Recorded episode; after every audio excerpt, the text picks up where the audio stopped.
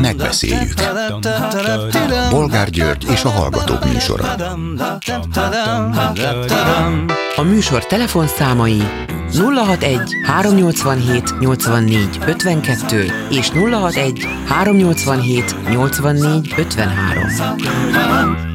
Jó napot kívánok a Klubrádió mikrofonjánál Bolgár György. Mai műsorunkban beszéljük meg, hogy lemond Navracsics Tibor miniszter, ha nem tudja Brüsszelben rendezni a vitát az Európai Bizottsággal a felfüggesztett egyetemi Erasmus ösztöndíjak ügyében. Esetleg Orbán meneszti, ha még ezt sem tudja elintézni? És mellesleg először nem a Veszprémi Egyetemi Alapítványi Kuratóriumból kellene távoznia, hogy jó példát mutasson miniszter kollégáinak is? Vagy higgyük el Navracsicsnak, hogy ő a kompromisszumok robotosa, aki, hogyha kudarcot val, levonja ebből a következtetést. Következő témánk, hogy bejelentette lemondását és visszavonulását a világ talán ne, legnagyobb szimpátiával övezett vezető politikusa, Új-Zéland miniszterelnöke Jacinda Ardern. Öt év után közölte, hogy a tankjából kifogyott az üzemanyag, nem bírja a hatalmas nyomást és felelősséget. Nem csoda, hiszen hivatali ideje alatt még gyereket is szült. Ilyen az igazi vezető, aki belátja, hol vannak a határai? Vagy olyan, aki 16 évnyi kormányzás után még 16-ot akar, mert azt mondja, ehhez ért, ez a hivatása, és ezzel teszi a legjobbat a hazának ráadásul még közben élvezi is a nyomást és a konfliktusokat. Ilyen vezetőre van szükség? Mit gondolnak aztán arról, hogy kormány és Orbán közeli üzletemberek óriási vagyonokat rejtettek el úgynevezett magántőke alapokban, ahol nem lehet tudni, kik az igazi tulajdonosok. De a Direkt 36 tényfeltáró portál most kiderítette, hogy Mészáros Lőrinc még az eddig feltételezetnél is több alapban érdekelt anyagilag. Na és lehet ez ellen bármit is tenni, akár tudjuk ki a pénz, akár nem. Most már, hogy nem titok, van egyáltalán bárkinek bármilyen beleszólási lehetősége? Mit szólnak ezen kívül ahhoz, hogy már is elkezdődtek a tömeges elbocsátások a Honvédelmi Minisztériumban és a Honvéd vezérkarnál, miután a Honvédelmi Miniszter bejelentette, hogy azonnal felmondhatnak a 25 évnyi szolgálati idővel rendelkező 45 évesnél idősebb katonáknak. Hogy ennek pontosan mi az oka, nem tudjuk, de a Blik értesülései szerint már legalább száz vagy annál is több tábornok, ezredes, alezredes kapott elbocsátó szép üzenetet. Mi lehet a háttérben?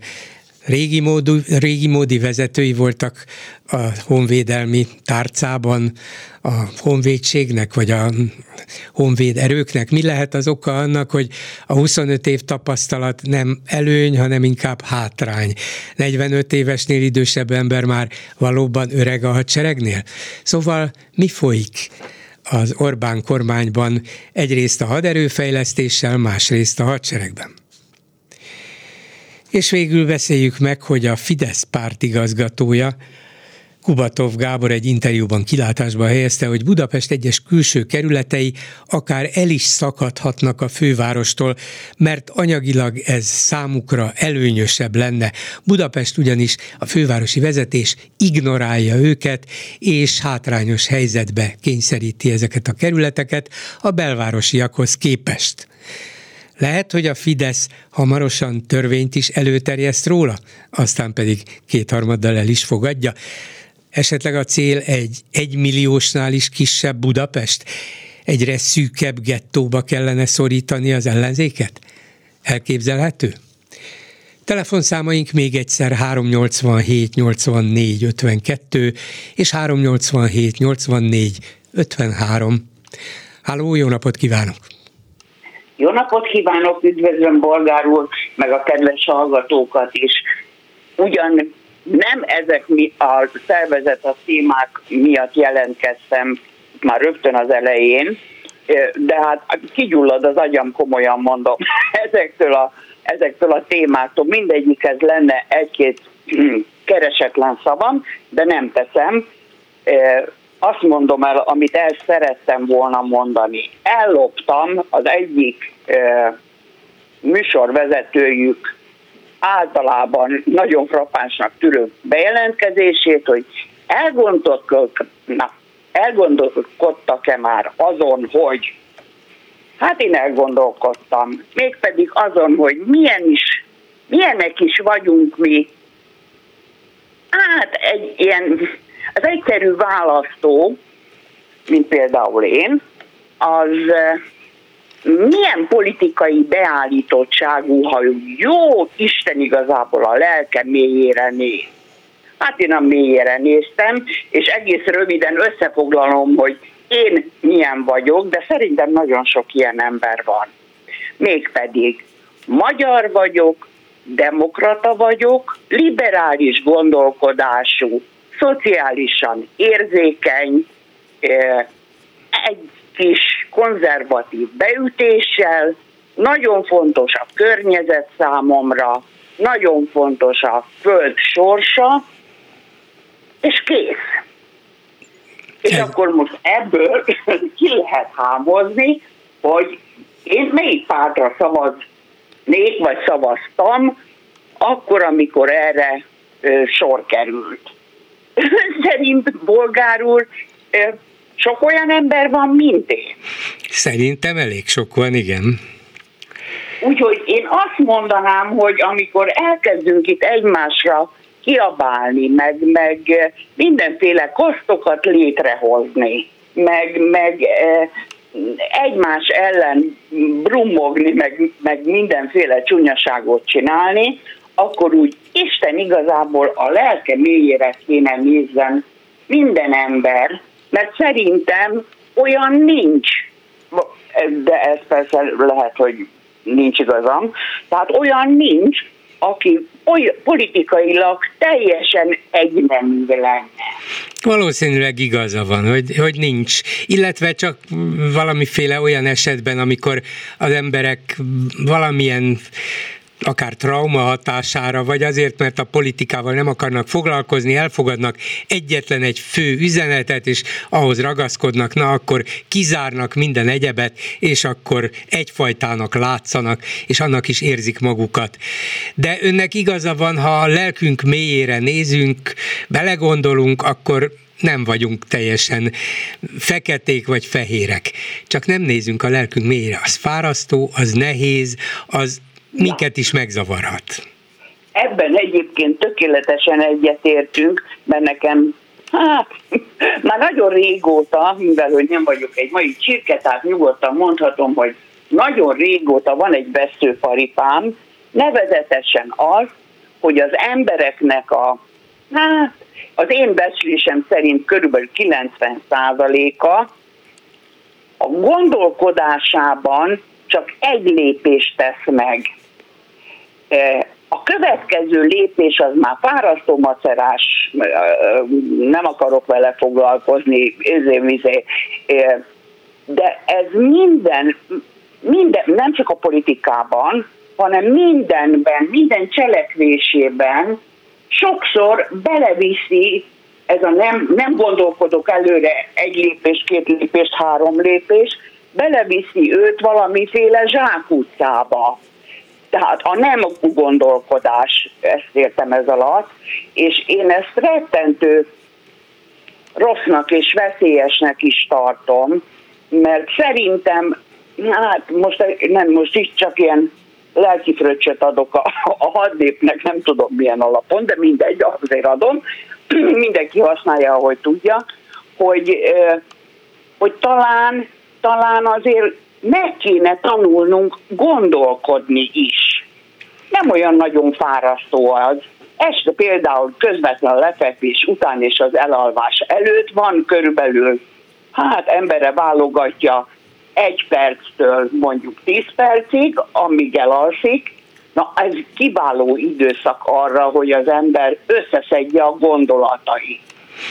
Ez igaz, ez igaz, de, de azért igen, az emberiség fejlődése sem egyik napról a másikra ment végbe, és hogyha már itt a lépések előre gondolásánál tartunk, akkor gondolja meg, hogy sakkozni tudnak ugyan nagyon sokan, még többen persze nem, nem is ismerik a szabályokat, de azok közül is csak nagyon kevesen vannak, akik akár egy egész játszmában tudnak gondolkodni, lépések sorozatát tudják megtervezni, előrelátni, alkalmazkodni, mert az egyikünk okosabb, a másik kevésbé. Ja, na, én azért nem gondolok ilyen rettenetesen komoly dolgokra. Tehát persze tudom én is, hogy a sakkozók azok hogy hogy gondolkod, illetve nem tudom, mert én nem tudok sakkozni, tehát hogy gondolkodhatnak, de én nem várok ilyen sokat az emberektől, mint egy igen, persze, értem én, értem. Csak legalább, legalább, igen, igen, igen, legalább ne csak a legközvetlenebb dolgot lássák és gondolják végig, hanem hogy a lépéseiknek pontosan mi lehet az értelme. Igen, igen, akár a saját érdekükben is gondolkodjanak egy lé, egy-két lépéssel tovább. Legfőképpen a saját érdekükben, aztán persze ezt ki lehet bővíteni, de, de legfőképpen a saját érdekükben mert az emberi gondolkodás, gondolom én, az, az a saját érdeket teszi talán elsősorban, első sorba, és utána a, a, a csoport érdeket, de ebbe persze nem vagyok biztos, ehhez szakember kellene, aki ezt meg tudja mondani. Én most éppen befejezem. Jó. Köszönöm szépen, hogy meghallgatott, mert ez már régóta nyomta a bögyömet, gondoltam, megosztom a a bolgár úrral és a hallgatókkal. A tanács a jó tanács, érdemes megfogadni, gondolkodjunk ezzel. Ezzel talán nem veszít senki. Köszönöm, viszont hallásra. A vonalban pedig Siffer András ügyvéd, az LMP egykori alapítója. Jó napot kívánok! Jó napot kívánok! Ha már így bemutattam, hogy ügyvéd és egykori politikus, LMP alapító, most minek definiálná saját magát? Hát nézze, ez egy fogas kérdés, mert őszintén szóval én hidegrázást kapok, amikor ez az alapítózás meg lmpzés elhangzik, mert én hát immáron szerintem lassan öt éve nem vagyok pártnak a tagja, és alapítani minimum tíz ember kell egy párthoz. Én úgy szoktam apostrofálni magamat, hogy ügyvéd, esetleg mellé teszem, hogy volt országgyűlési képviselő, és akkor azt gondolom, hogy így a nyilvánosságban kereken elmondtuk mindent. Jó, ügyvéd volt országgyűlési képviselő, de azért egy másik szerepben is feltűnik most már évek óta, hát nevezik ezt bizonyos körökben influencernek, más körökben megmondó embernek, megint más körökben véleménymondónak, beszólónak, szóval mondhatjuk akárminek. A lényeg az, hogy nem, tűrtészte, nem tűrtőzteti magát, megszólal mindenütt, ha máshol nem a saját Facebook oldalán. Hát tűrtőztetem, mert csak bolgár úr, hát legyünk már tárgyalagosak, tűrtőztetem, mert például a 18-as választási kampány és a 22-es választási választási kampány idején is én teljes szilenciumot fogadtam. Jól lehet, én azt gondolom, hogy egy ideális társadalomban minden ember megpróbálja kifejteni. A Na de akkor, akkor miért fogta vissza magát a választási kampányban? Hát ugyanolyan választó volt, mint én, nem?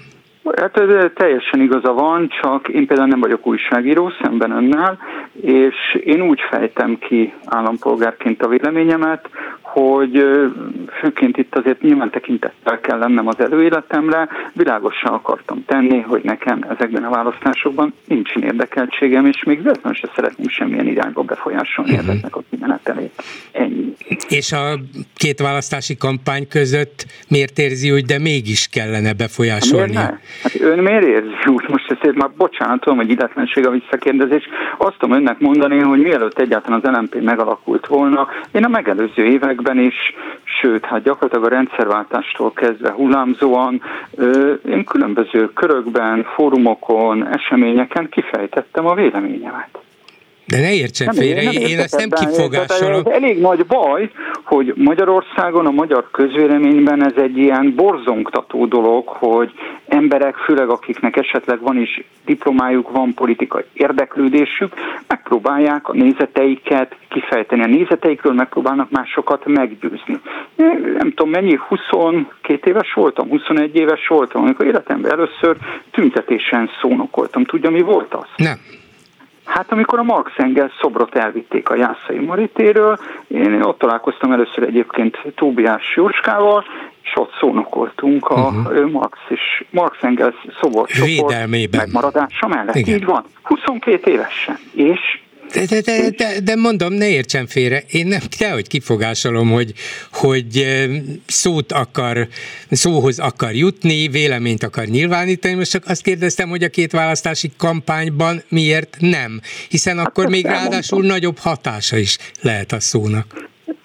De ilyen, hát sokféle hatásról beszélhetünk, teljesen igaza van, az is egy hatás, amikor az ember kifejezetten, vagy bármilyen megszólaló, akár sajtóorgánum is, ugye ennek más országban van nagy hagyománya, leteszi a voksát, és a voksok számát szeretné gyarapítani, vagy csökkenteni, de hatást viszont lehet, hogy ez naivitás a részemről úgy is ki lehet fejteni, hogy a konkrét politikai versenytől egy kicsit ellépve egész egyszerűen az elgondolható nézeteket próbálom, próbáljuk meg formálni, ütköztetni. Ne, ne csak egy vagy kétféle elbeszélés létezzen mondjuk lényeges dolgokról. Ja, most még mindig nem arról beszélünk, ami miatt eredetileg fölhívtuk, de nem hagy nyugodni, nem hagy nyugodni, és még csak nem is Siffer András életpálya modelljét akarom itt önnel felvázoltatni. De, de, de, de, de azért érdekel, hogy ügyvédként és egykori politikusként, és olyan emberként, aki nagyon érdeklődik a közélet iránt, és lényegében minden fontos kérdésről kifejti rendszeresen naponta az álláspontját, miért nem akar visszatérni a politikához? Nézze, megint csak eléggé unfair módon magamat tudom idézni, hogy amikor annak idején az LMP zászlót bontott, én akkor is azt mondtam különböző érdeklődésekre, hogyha az ember a körülötte lévő világon változtatni akar, politizálni akar a szó eredeti és nemes értelmében, annak csak egyik válfaja az, hogy közvetlenül beszáll az emberek bizalmáért, és versenyezve, és a hatalomgyakorlásba maga részt akar venni.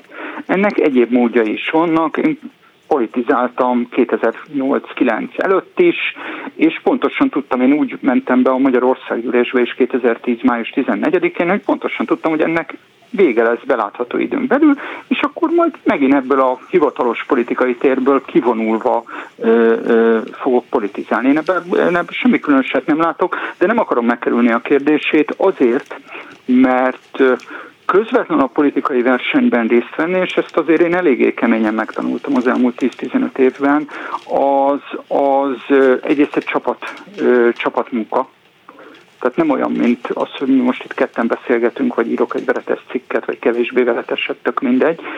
Ö, ö, tehát, hogy megvan-e az a csapat, amelyik nagyjából hasonlóakat gondol a világról, és hát nem utolsó sorban, hogy van-e olyan igény a társadalomban, amelyik felemeli azt a nézetrendszert, amit valaki szeretne képviselni. És most úgy érzi, hogy Magyarországon nincs meg az a társadalmi igény, ami az... Nem, érzek, egyáltalán nem érzek társadalmi felhajtóerőt, és az elmúlt 10-15 év után meg hát én sokkal óvatosabb vagyok abban a tekintetben, hogy kikkel érdemes egyáltalán politikai szövetségre lépni.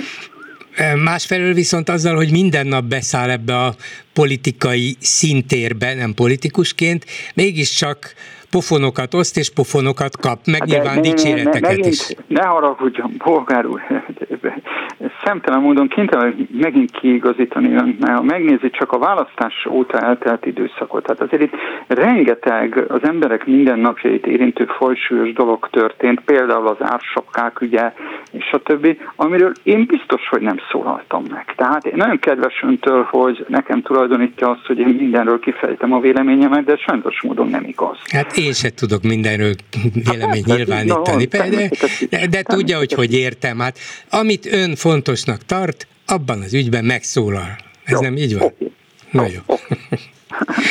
És akkor most az egyik ilyen megszólalásából indulnék ki, mert tulajdonképpen ez, igen, igen. ez volt az, ami miatt gondoltam, hogy beszélgessünk néhány percet. Azt, mond, azt írta, vagy azt mondta napokban, hogy az Uniót nem Orbán Viktor veri szét, hanem a hitvány Európai Bizottság. Hát ezen is lehet vitatkozni, a megállapításon is. Nekem a jelző is különösen mm. tetszik, hogy hitvány Európai Bizottság. Miért is?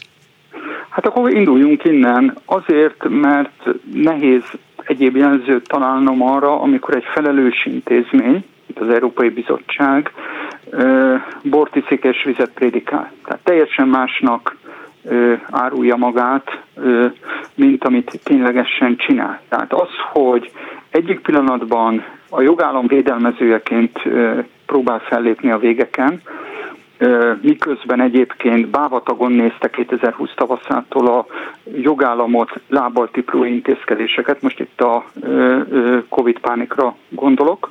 Majd utána, és ez, ez a leglényeg ennek a megállapításomnak, ugyanaz, ugyanabban a ritmusban szinte ugyanez a testület, felelős testület, félreteszi azokat a jogszabályokat, amik egyébként őt kötik, illetve amiket neki kell alkalmazni, mert a jogállam nem jelent egyebet, mint a jognak való alávetettséget. Hogyha az Európai Bizottság nem gondolja magát az európai jognak alávetett testületnek, akkor innentől kezdve miféle jogállamiságról ö, ö, tud papolni bárhol Európában. És miért nem tartja magát alávetetnek? Mi az, ami ön szerint hát ennek ellentmond?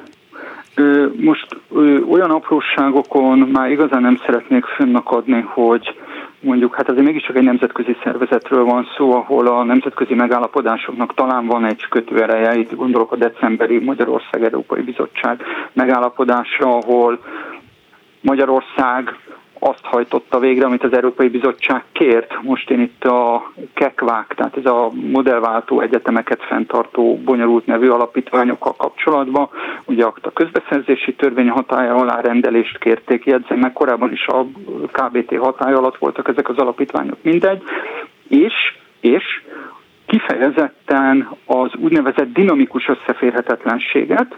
Tehát, hogy most röviden, aki szavazgat egy kuratóriumban, ne tudjon zsebre tenni pénzt, tehát hogyha az ő vagy a családja anyagi érdekeit érinti egy döntés, akkor ne vegyen részt a szavazásba, ez szerint a dinamikus összeférhetetlenség.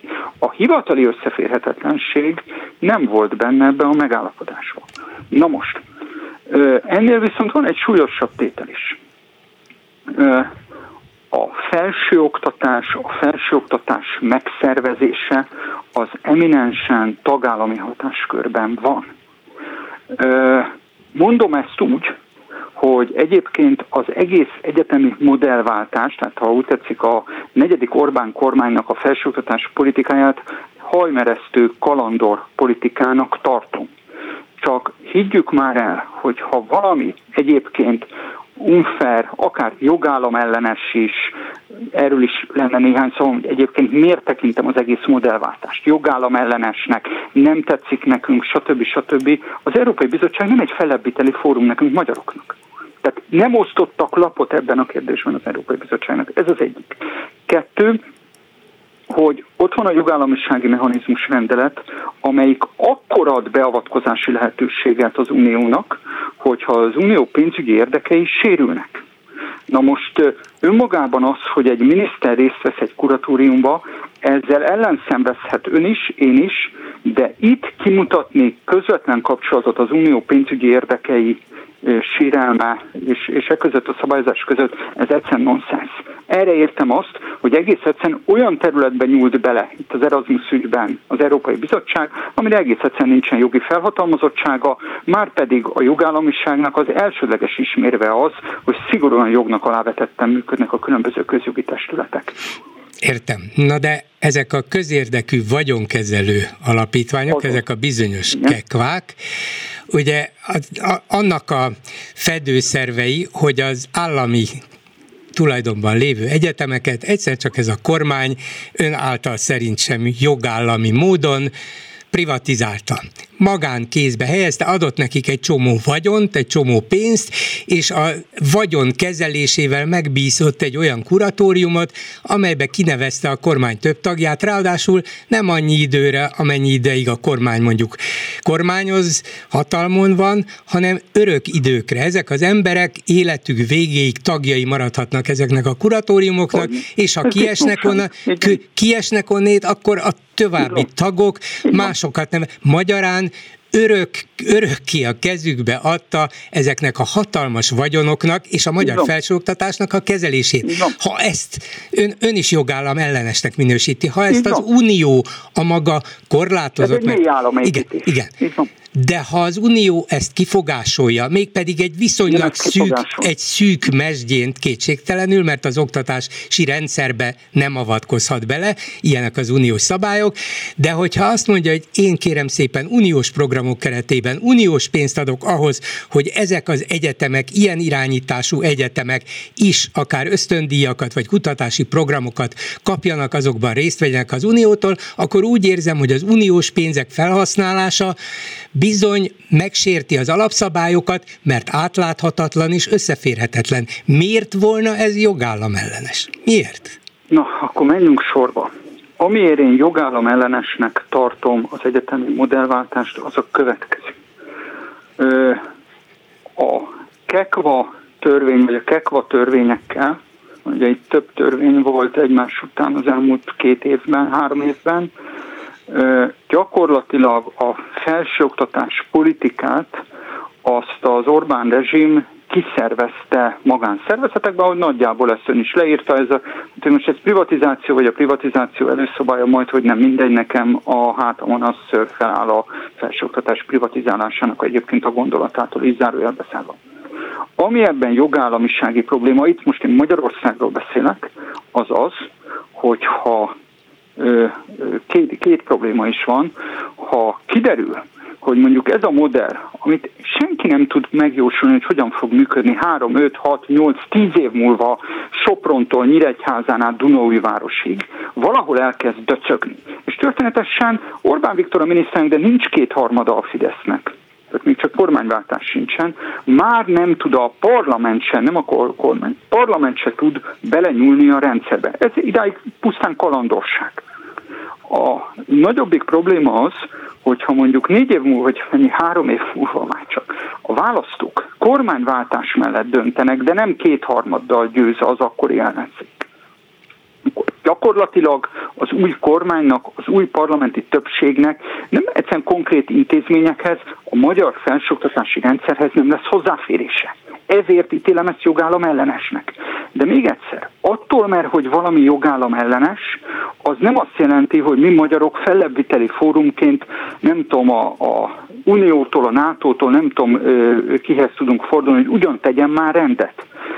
Ettől még az uniónak a mozgástere szigorúan a közösségi jog által van behatárolva. Ha az unió ezen felülemelkedik, pont az unió az, amelyik szintén a jogállamiságot teszi félre. Én erről beszélek. Én értem, erről hogy beszélek. az oktatásban... És még valami egy kérdés, Igen. csak. Tehát mondom, abban, hogy egyébként mi a modellváltás megítélése, valószínűleg akkor nincs vita köztünk. Csak azt mondja meg, hogy ha visszamegyünk az időbe két évet, a jelenlegi kifogásolt kuratóriumok hatásköreit kigyakorolta, vagy más kérdezek. Az ELTE nincs ezen, rajta ezen a ö, tilalmi listán, tudja miért? Tudja miért? Nem tudom. Azért, mert az ELTE jelenleg is költségvetési szerv. Az ELTE vagy a műegyetem esetén ezeket a hatásköröket, amiket a Szijjártó, Varga Judit és mások által fémjelzett kuratóriumok látnak el, kilátja el ezeket a hatásköröket.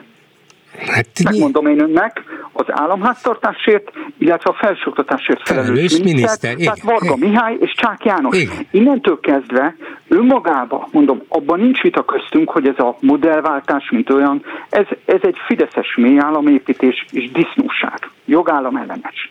De önmagában az, hogy most nem egy vagy két miniszter, hanem van egy kuratórium, és abban ott van a sok között egy-egy miniszter is. Ennek mi a jelentősége? De Teszem, Sifen, hát elmondta, hogy mi a jelentősége. Az, hogy örök életükre ott vannak. Csák János lehet, hogy jövőre már nem miniszter. Varga Mihály lehet, Értem. hogy nem is három év múlva új jön egy új kormány. Tehát Igen. nincs örökre a kezükben az de irányítás az, joga. De értse meg, hogy ez viszont az a probléma, amit az uniónak nem áll módjában kifogásolnia. Nem is nem ezt kifogásolja. Ezt, nem is ezt kifogásolja. Hát ez, ez a bingo, hát pont ez a probléma, de de, a... hogy az unió pénzügyi érdekeivel ez a malőr idézőjelbe semmiféle összefüggésben nincsen. Ez az uniónak nincs joga ezt kifogásolni. Azt mondja, hogy átláthatatlan, hiszen egy ilyen kvázi magán alapítvány kezébe teszik le a pénzek kezelését, köztük az uniós pénzek kezelését is, és ezeknek a magán alapítványoknak a kuratóriumába a kormány okay. embereit ültették be örökre. Azért az nem mindegy, hogy mennyire de, átlátható, hogy ők hogy döntöttek. Nem, mondja ön, meg én mondom én is, az unió nem ezt mondja mondja. Bolgár úr, föltesze, akkor, még, még, akkor gondoljuk tovább az unió logikáját, vagy a bizottság logikáját.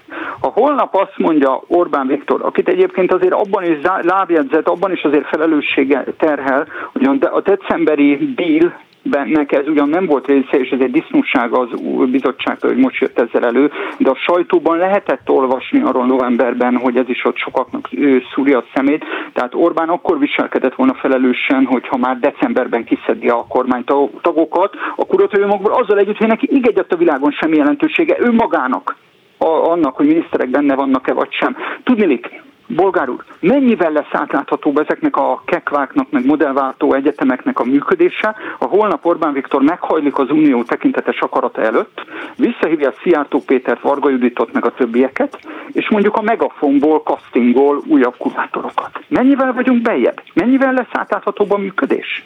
Én azt nem tudom megmondani, de mondjuk... Na de az Unió azért ezt még, akarja. Hát mert csak, hogyha... csak itt tud belenyúlni, mert azt mondja, hogy ennél nyilvánvalóbb de megsértését az összeférhetetlenségnek, mint hogy Navracsics, Varga Mihály, Varga Judit, Szijjártó Péter és a többi beül a kuratóriumokba, nem tudok előhozni, és tényleg de, nem tudok ennél látványosabb összeférhetetlenséget. Ez magában egy marhasság mert az ELT esetében ott maga Varga Mihály és Csák János gyakorolják ezeket a jogokat. Valóban az van, hogy ők lehet, hogy Ők az állam leválták. képviselői így most. Van, így van. Most, de, Csak, de a Navracsics a Veszprémi Egyetemen pedig ennek a Kekvának lesz az örökös képviselője. Hát ez nem minden. Ott van köztünk, bolgár úr, hogy az uniós jog arra nem ad lehetőséget az uniós szerveinek, hogy az ilyen most az egyszerűség kedvéért mély államépítésnek nevezhető technikákkal szembe fellépjen. Na de akkor még több lehetőséget kellene adni az Uniónak, hogy föl tudjon lépni, mert így csak bizonyos formai elemeket tud megfúrni, az is valami, de hát nem a lényeg. De nem, nem, én, én, én erről az álláspontról szeretném önt nagy tisztelettel lebeszélni. Tehát azért nekem lehet, hogy ez megint a naivitásomat jelzi, április harmadikán, már mint 2022. április harmadikán, úgy 21 óra után volt egy olyan gondolatom, hogy az a fajta ellenzéki megközelítés, hogy mindenki, aki Orbán ellen van, azzal automatikusan egyetértünk, akkor is, hogyha annak az ellenfélnek a húzása döntése nem csak méltánytalan Magyarországgal, hanem kárt is okoz Magyarországnak. A, ez a fajta megközelítés, ez el fog tűnni. Én nem ezt látom. Tehát nagyon erős, sőt még erősebb az a fajta ellenzéki retorika, és én most nem politikusok, hangsúlyozottan nem a parlamenti szereplőkre gondolok, parlamenti pártokra, hogy aki Orbán ellensége, az az én barátom, és aki Orbán ellen van, annak azt még jobban biztatni kell, hogy lépjen fel Orbánnal szembe. Az a szomorú meglátásom, hogy ez tovább folyik ez a retorika, akkor újabb és újabb győzelmekbe fogja hajszolni Orbán De ez, ez is lehetséges kétségtelen, de az, hogy az Európai Bizottságnak ebben az ügyben, ebben a konkrét egyetemi ügyben, zárójelben is igaza van, elvileg is, tartalmilag is, akkor mi, miért mondjuk azt, hogy hát ezt ne csinálja, mert nem tudja az egészet úgy, ahogy van megsemmisíteni? Tudja miért? Mert miért? például, ha már a transzparencia, mert azt gondolom, hogy a transzparenciával kapcsolatban van keresni valója az Európai Bizottságnak, akkor ki lehetett volna tenni az asztalra, hogy kedves magyar kormány, kedves Orbán Viktor, magyarok, szíveskedjetek mondjuk az alaptörvényt úgy korrigálni, hogy az alkotmányos védelem ne csak a közérdekű adatok, hanem a közérdekből nyilvános adatok megismerésére is kiterjedjen. Ez most nem jogászkodás. Arról beszélek, hogy a legtöbb gazdasági transzparenciát biztosító jogszabály az közérdekű, közérdekből nyilvános adatokról szól. A Paks 2 ügyében az Alkotmánybíróság például ezért is hajtott el annak idején bennünket. És hogy említsek egy ilyen jogszabályt önnek, ott van még talán a bajnai kormány idején elfogadott 2009-es törvény a köztulajdonban lévő gazdasági társaságok takarékosabb működéséről. Nem került ennek a hatája alá a KEKVA által alapított cég, vagy az egyetemek által alapított cég. Aminek tényleg lenne relevanciája, hogy azt kérjék számon, hogyha egy ilyen keko, egy ilyen kuratórium mondjuk cégeket alapít, cégekbe szervez ki vagyontömeget, közpénzt, ugye, ami elveszíti közpénz jellegét. Ez teljesen reális. Vagy ezek az egyetemek alapítanak cégeket. Egyetemek cégeivel kapcsolatban ilyen transzparencia perek már a 90-es években is voltak, akkor ezekre is ugyanaz a fokozott transzparencia követelmény érvényesüljön. De hát akkor, de értem, de akkor azt mondja, hogy az Európai, az Európai Bizottság ne álljon meg félúton, hanem menjen tovább, Nem, az Európai azt mondja rájuk, hogy hitványok. Az Európai Bizottság viselkedjen a, úgy, ahogyan ezt elvárja másoktól. Hitvány viselkedés az, hogy miközben másoktól el, el, megkövetelek egy viselkedést, én magam nem úgy viselkedek. De hát a szabályok betartását követeli meg, csak ezek a szabályok nem. viszonylag szűk De körre a vonatkoznak. nem léteznek, ez a probléma. De létezik, hát hogy hogy használják fel az uniós pénzeket, mennyire átláthatóan ez létezik. Összeférhetetlenség létezik. Bolgárok, az, hogy most XY miniszter tagja ennek a kuratóriumnak vagy sem, ennek semmilyen köze nincsen az uniós források, főleg az Erasmus pénzeknek a felhasználásához. Az, hogy ezek a kekvák Egyébként alapíthatnak olyan cégeket, amikre nem vonatkozik a köztulajdonban lévő gazdasági társaságokra vonatkozó fokozott követelmény, ebben van hatásköre az Európai Bizottságnak. Lenne hatásköre, hogyha ezzel foglalkoznának, és nem a napi szintű politikai szivatásokkal. Siffer Andrásnak köszönöm szépen. Viszont köszönöm hallásra. Szépen én is. Viszont hallásra. Háló, jó napot kívánok! Tiszteletem, bolgár, jó napot kívánok! A Parancsoljon. A, a honvédségnél zajló tisztogatás, vagy minek? Igen, Elbocsa, igen, elbocsátás, nem tudom. Mondani, igen, igen, igen. igen. Tehát én úgy gondolom, ez az én személyes véleményem, hogy nem bíznak meg azokban a főtisztekben, tisztekben, akik a tízes hatalomra kerülések, hatalomra kerülésük előtt is ott dolgoztak akár a HM-ben, akár egyes csapat egységeknél. Vezető beosztályban, és most elérkezett, meg látták az időt ahhoz, hogy megszabaduljanak ezektől a Engem az lepek, hogy a 45 évnél idősebbekre is vonatkozik ez. Hát aki most mondjuk 46 éves vagy 50 éves, hát az a karrierjét már a rendszerváltás után kezdte. Jó, lehet, hogy persze akkor szocialista kormányok alatt is volt tiszt és főtiszt, ez igaz, de hát mégse az előző rendszerhez kötődik. Hát nézd, egyébként, egyébként a, a honvédség, a tisztek jelentős része azért próbál tisztességesen pártsemlegesen a haza védelmében. Erről nem is beszélve, persze. Na de hát ő nekik ez kevés, tehát itt, itt, itt, itt hűség, szerintem itt előbb-utóbb hűségnyilatkozatot is kell majd tenni, mert éjszaka ugye valamikor régen jött a lefüggönyözött autó, most éjszakánként jönnek a, a törvények, amelyeket... a lefüggő, lefüggönyözött törvények és rendeletek. Igen, a hazáért igen. és Orbán Viktorért előre, szóval lehet. Így persze. van, így van. És hát különösen ére jár a miniszterelnök helyettes, ugye, hát, mint tudjuk, aki éjszaka szeret csak dolgozni, mert nappal nem ér rá, mert vadászik. Ez, ez lett volna az egyik. A másik Igen. pedig a Kubatovnak a, a nyilatkozatához szeretnék egy gondolatot hozzáfűzni óhatatlanul felmerült bennem az, hogy Ugye tegnap, meg tegnap előtt kiderült, hogy hát újból olimpiát szeretnék rendezni, vagy olimpiát akarnak rendezni, mert Budapest készen áll mindenre, és megvannak a létesítmények, és hát nekünk most már itt van a lehetőség 1920 és 1960 után, hogy, hogy ismét, ismét teljes messzélességgel nekiálljunk a, a, az olimpiá, olimpiára jelentkezni. Ugye 20-ban tudjuk, hogy miért vették el, az olimpia rendezés jogát ugye az 50-es években az akkori vezető, aki az általam nagyon nem tisztelt, sőt, mélyen megvetett vezető bejelentkezett a 60-as olimpia rendezésére, amelyet aztán Róma rendezett, hát most úgy látszik, hogy megint van a helyzetben vagyunk,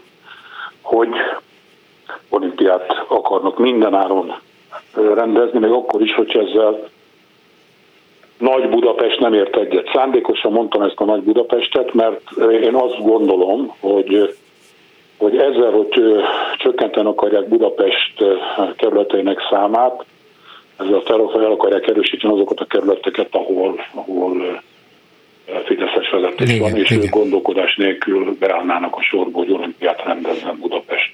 Hát vagy az is lehet, hogy felcsút lesz a főváros, és hozzájuk csatolják a külső kerületeket. És akkor felcsút jelentkezik, és így tovább. Igen, elképzelhető ez is, Bolgár úr, de, de mondom, én, én csak ezzel tudom, ez, ez az én rossz indulatom egyébként hozzáteszem, tehát de, de, de szóval nagyon haj az arra, ugye, hogy a Fűrjes Balázs, akit én egyébként Budapest egyik legnagyobb ellenségének tartok, ugye rögtön, hogy, hogy az olimpia, így az olimpia úgy, halkan megjegyzem, visszaléptünk a női kézlabda Európa bajnokság rendezési joga, igen, jövő, jogát, igen, akkor igen. most hogy akarunk olimpiát rendezni? Azt kérdeznem meg. Eh, hát az, mert az csak, tizen, az csak 13 év múlva lenne, tudja, addig Orbán tudom, Viktor erőben, egészségben vezeti az országot. Tudom, én tudom, aki időt nyer, életet nyer, de, de bolgár úr, még egyszer, ha, ha nálam valaki jobban szeretné, hogy olimpiát rendezzen az ország, az hazudik és festi magát de nem vagyunk rá felkészülve. De Orbán Viktor Úgy. sosem hazudik, és mégis nagyon szeretné. Jó, bolgár ezt kikérem, jó? Szóval, szóval elnézést Csak azt akartam mondani, hogy ő aztán nagyon szeretné az olimpiát. Jó, persze, persze, én ezt elfogadom. Tehát én, én szerintem a Kubatovnak itt az a célja, hogy hogy meggyengíteni Budapest egységét abban, hogy, és hát ugye vannak ráutaló jelek is, hogyha csak Csepelen megnézzük, hogy mi történik a, a, a két egykori nagy barát között a... Igen, vannak, vannak gyanús jelek, hogy ezeket nem véletlenül engedik el. Igen, igen, igen. Egy igen, miniaturizált hát, Budapest, az talán jól jönne nekik. Bolgár, én csak ennyit szeretem. Köszönöm szépen. Jó Minden jót, viszont, viszont hallásra. hallásra. A telefonnál pedig Kunce Gábor, az SDS volt elnöke, volt belügyminiszter, és volt klubrádiós műsorvezető, nem is tudom melyik a legfontosabb. Szerbusz Gábor! Szervuzik, köszöntöm a klubrádió hallgatóit, és a legfontosabb mégiscsak az, hogy 72 éve Kunce Gábornak írt. 72 éves vagy, letagadhatsz belőle párat. Le is szoktam. Helyes. Szóval arról szeretnélek faggatni egy kicsit, hogy látszólag nagyon távolról indítom, de a hallgatóknak is távolról indítottam. Új-Zélandon lemondott Jacinda Ardern miniszterelnök, aki egy fiatalasszony, az öt, éve, öt éves miniszterelnöksége alatt gyereket is szült, annyira fiatal, a, tulajdonképpen a világpolitika, vagy a demokratikus világ politikus sztárjának tartották, fiatal, megnyerő, bátor, humánus, emberközeli, tisztességes. Szóval, ha valakire jókat lehetett mondani, az biztos, hogy ő volt. És egyszer csak váratlanul előjön azzal, hogy nem bírja tovább, kimerültek a tartalékai, nem bírja azt a felelősséget, nyomást, és így tovább. Úgyhogy gyakorlatilag azonnali hatállal, három héten belül lemond, nem indul az októberre kiírt választáson. És hát az jutott eszembe, hogy na hát igen, láma, a gyenge, törékeny nők, már Orbán Viktor is megmondta, hogy ők nem bírják ezt a nyomást, leszámítva Merkel asszonyt, de még megint Orbán jutott eszembe, ő bizony még 16 évet szeretne lehúzni kormányon. Szóval milyen személyiség kell ahhoz, ezt akartam tőled megkérdezni, aki a politikában annyi ideig ben voltál, és Orbán Viktort is elég közelről ismered, milyen személyiség jegyek kellenek ahhoz, hogy az ember elbírja azt a kétségtelenül óriási nyomást, ami egy ország vezetőjére nehezedik. Hát akkor én is egy kicsit távolabbról indítanék, mert azért az indoklásban az is szerepel, hogy nagyon kemény hat éven van túl. Ugye volt egy vulkánkitörés, volt a Christchurchnél egy 51 halottal járó rasszista gyilkosság sorozat, volt a Covid járvány, és ezeket mind-mind sorra kezelnie kellett. Egyébként általános vélemények szerint jól kezelte, bár az is igaz, hogy csökkent a pártja népszerűsége. Nyilván egy csomó ígéretet meg nem tudott betartani. És az az érdekes abban, amiket ő mond, és ez mutatja, hogy mennyire messze, mennyire messze van innen Új-Zéland, sokkal messzebb, mint az a 18 ezer kilométer, amit így légvonalban lehet tekinteni, hogy ő elgondolkodott azon, hogy vajon a következő ciklust végig bírja ebben a tempóban, mert ha nem, akkor felelőtlenség lenne a hazájával szemben ezt továbbra is bevállalni, és arra a következtetésre jutott, hogy bizony nem bírná, ezért az a helyes, hogyha időben félreáll, ezzel lehetővé teszi a pártjának, hogy újra megnyeri a, a választásokat. És még ugye most ebben az egész dologban sehol nem szerepelt a hatalom. Se nála, se most nálam. Mert van egy másik dolog is, amit ha valaki imádja, szereti a hatalmat, imád, szeret uralkodni az embereken, meg szeret uralkodni a dolgokon, meg szereti, ha minden tőle függ, akkor attól te ilyet soha nem fogsz hallani. Akkor az csinálja végig, amíg engedik, amíg tűrik, hát nem kell ugye itt Európában is volt, de hát a világban meg nagyon sok olyan vezető volt, aki egyszerűen a hatalom szeretete miatt maradt 10-20 vagy akár 30 éven keresztül a pozíciójában, és szerintem ez az, ami ezt a tiszteletre méltó hölgyet megkülönbözteti azoktól, akik hát nem így gondolkodnak, hogy nem a hatalom szeretete volt az, ami őt a pozíciójába tartotta, hanem a szolgálat, a vállalt feladat minél jobb színvonalú teljesítése. És amikor úgy érezte, hogy ez már nem megy, nem tudja ugyanazzal az elánnal csinálni, mint eddig, akkor félreállt és lehetővé tette, hogy mások bebizonyítsák, hogy tudják nála jobban csinálni. És még egy nagy különbségre hadd hívjam fel a figyelmet, hogy az ellenzék vezetője pedig hallaván a nyilatkozatát, megköszönte neki azt a szolgálatot, amit az elmúlt hat évben Új-Zéland érdekében kifejtett. Szóval visszatérve akkor megint hazai vizekre, bár, és most elég sok víz van mindenhol, utcákon, földeken. Akad, Igen. Akad. Szóval um, milyen, másodszor kérdezem ezt, de tulajdonképpen mégiscsak erre akarok kiugatni, hogy milyen személyiségjegyek kellenek ahhoz, hogy valaki élvezze azt, hogy egyre több a kihívás, egyre több a nehézség, egyre több a válság, egyre több a nyomás, egyre több, mindenki ellenünk van. Az Európai Unió, az amerikaiak, az ezek, az azok, a dollárban oldal, a nem dollárban, mindegy és mintha élvezné. Egyszerűen lubickol ebben, mintha ez okozna neki valamiféle személyes elégtételt is, hogy ezekre is lecsaptam, azokat is visszavertem, ezeket is le fogom győzni. Más ez, mint a szolgálat persze, de mi kell, hogy mi ez? Milyen de, tulajdonság nem, ez? De az ő esetében én szolgálatról nem beszéltem, én az ő esetében a hatalom szeretetéről beszéltem, és ha most ezek szerint, mintha most Orbán Viktorról szólnánk. igen, szóval úgy, úgy teszek, igen. Egy pillanatra, egy pillanatra csak gondoljuk végig, hogy ugye 90-ben bejutottak a parlamentben, 94-ben, amikor azzal indult neki a választásnak, hogy meg fogja nyerni, csúfos vereséget szenvedett. Ezek után egy kicsit kivonult, majd átalakította a a pártja működését, akkor még csak egy kicsit. 90 meg ugye átvitte másik pályára a pártot, mert észrevette, hogy azon a pályán, ahol van, akár a szociáldemokrata, akár a liberális oldalon nem tud győzni. A másik oldalt látta vesztesnek, azonnal átvonult oda, liberálisból hirtelen konzervatívá változott. Ilyen van a történelemben, ezért én nem váltom egyébként. Csak nem a meggyőződés, hanem a számítás vezette át oda arra az oldalra.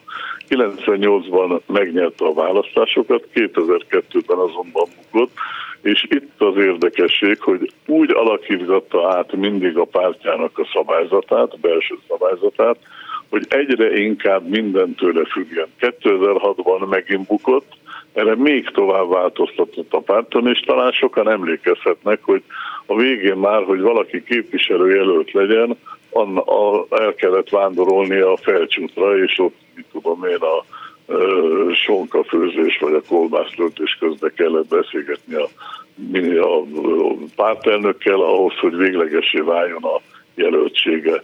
És aztán ezt folytatta tovább utána az országgal, minden egyes elemet annak megfelelően változtatott, hogy minél kevesebb legyen egyrészt a leváltásának az esélye, másrészt, hogy minél nagyobb legyen a befolyása minden területen, és mostanra eljutottunk odáig, hogy szinte nincs olyan helyzet, ahol ne ő döntene, mert szereti a hatalmat, mert imádja a döntéseket meghozni, mert lubickol a konfliktusokban, ha nincs konfliktus, akkor, akkor saját Unatkozik. maga teremt konfliktus. Igen, hát a Hornyuláról mondták, hogy hogy bozót harcos, Orbán meg kimegy a Szaharába, és bozótokat kezd azonnal ültetni, hogy legyen honnan harcolni. Szóval egy egészen ritka egyébként, bár a politikusok között annyira nem, de szerintem a, a mai politikusok között egészen ritka az a viszonyulása, hogy Orbán Viktor imádja a hatalmat, és hozzáteszem, hogy és ebben vannak támogatói, hiszen nagyon sokan, akik együtt menetelnek vele, jelennek meg egyre inkább a lesz száz leggazdagabb, az ötven leggazdagabb magyar listáján, egyre többen jutnak különböző ilyen-olyan-olyan pozíciókhoz, és helyettes államtitkár már több mint száz van, miniszterelnöki megbízottak kormány megbízottak. Lehet, hogy már helyettes milliárdosok is vannak, csak még nem tudjuk őket. Tudjuk, mert a Direkt 30 cikke éppen erről szól, hogy hogy is van csak azokkal a magántőke alapokkal, hogy Igen. rejtőzködnek ott emberek és mozgatnak különböző hatalmas vagyonokat, úgyhogy a nyilvánosság ne érte. Amiről te beszélsz, az engem riaszt, sőt azt kell mondanom, hogy rémülettel tölt el, de sok embernek meg ez jelent valami biztonságot, hogy van egy olyan vezetőnk, aki keményen irányít, aki tudja, mit akar, akinek víziója van, aki nem fél senkitől, a sokkal erősebbtől sem, nem pedig ilyen gyenge, törékeny, demokratik, demokratának álcázott nőkre, akik szépen visszavonulnak Új-Zélandon. Hát a magyarok hova jutnának egy ilyen vezetéssel? Hát lehet, hogy előrébb lennének, ha arra gondolok, hogy hány tízezer milliárd forintot költöttünk el úgy, hogy sikerült az átalakuló országok közül egyedül Bulgáriát megelőznünk. Lehet, hogy számos lehetőséget elszalasztottunk, másrészt pedig akkor azok, akik ennyire ezt gondolják, gondolják egy picit azt is végig, hogy hogy mekkora feszültségek vannak az országon belül, hogy feszülnek egymásnak emberek. Aztán azt is gondolják végig, hogy furcsa módon a Kánaán az mindig messze van, majd 30-ba fogjuk utolélni Ausztriát, majd 30-ban leszünk középhatalom, a pedagógusok életpálya modellje majd nem tudom mikor fog igazán kibontakozni, és így tovább, és így tovább.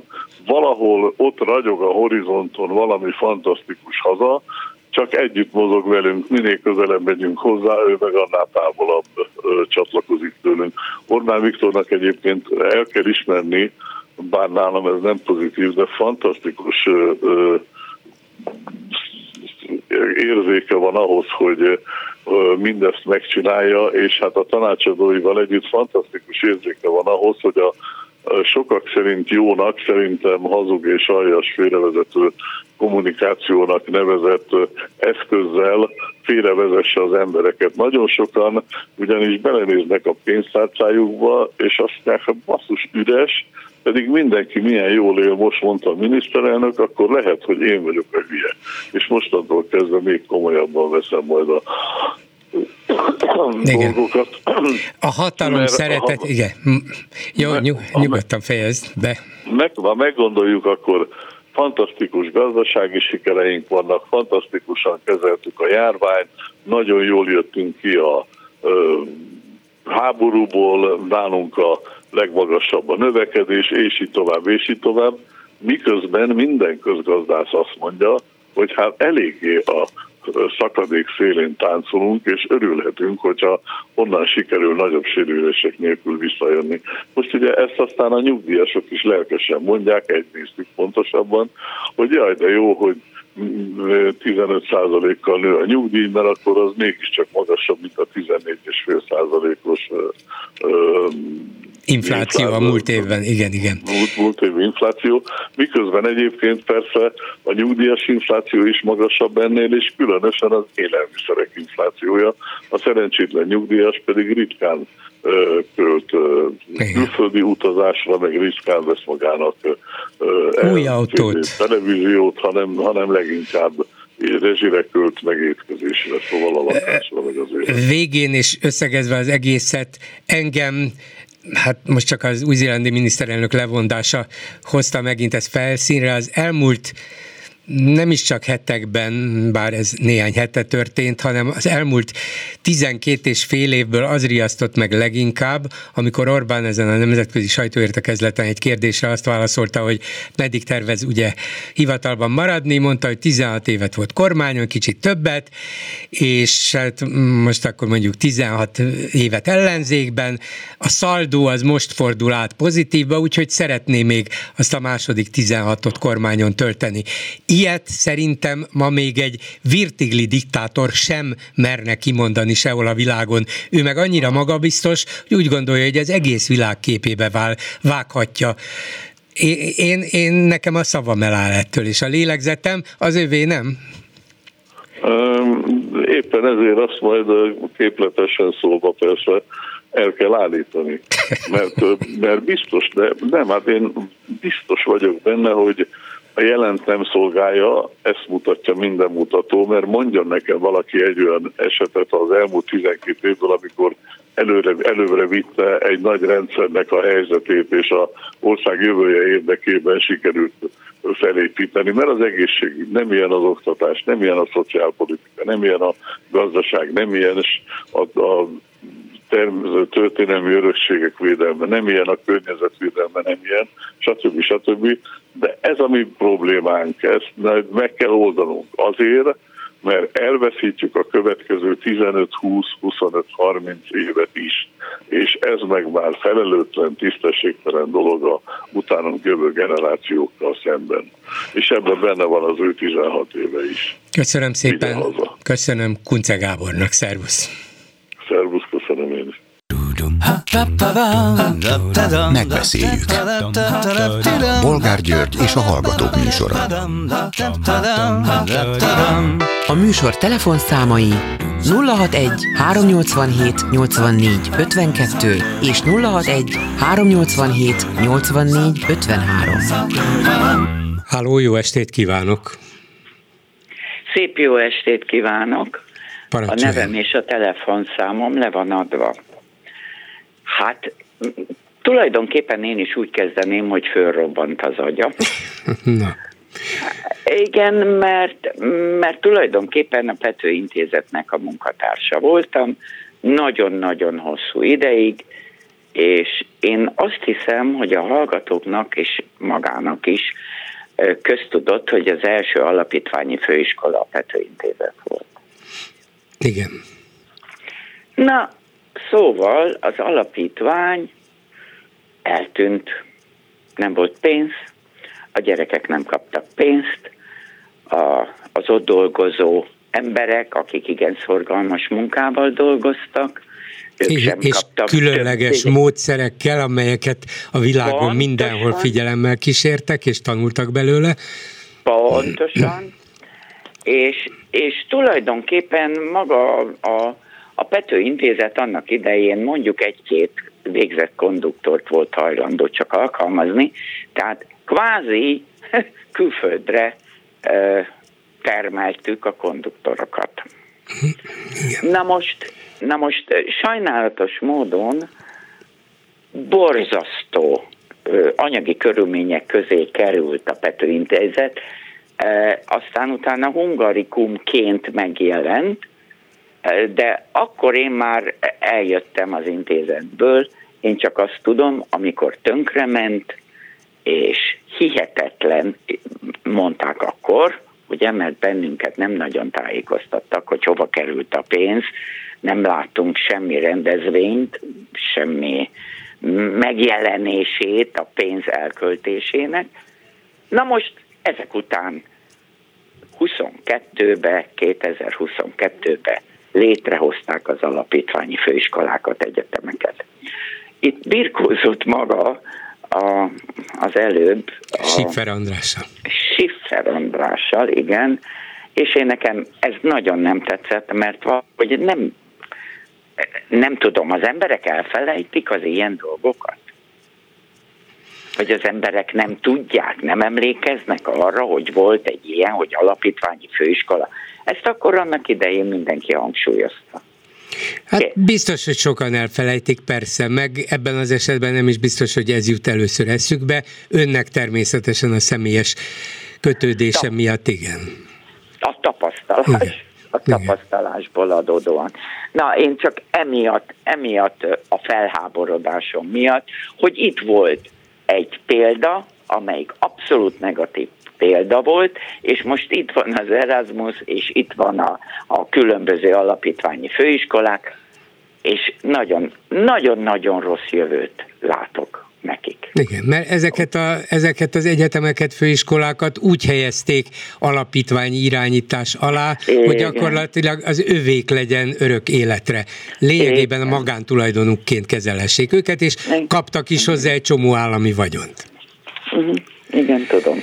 Ez, ezért, ez a disznóság benne. Ezért háborodtam föl, úgyhogy csak ennyit akartam mondani. Köszönöm szépen, asszonyom. Minden jót. Köszönöm, Viszont hallásra. Minden jót. Viszont hallásra.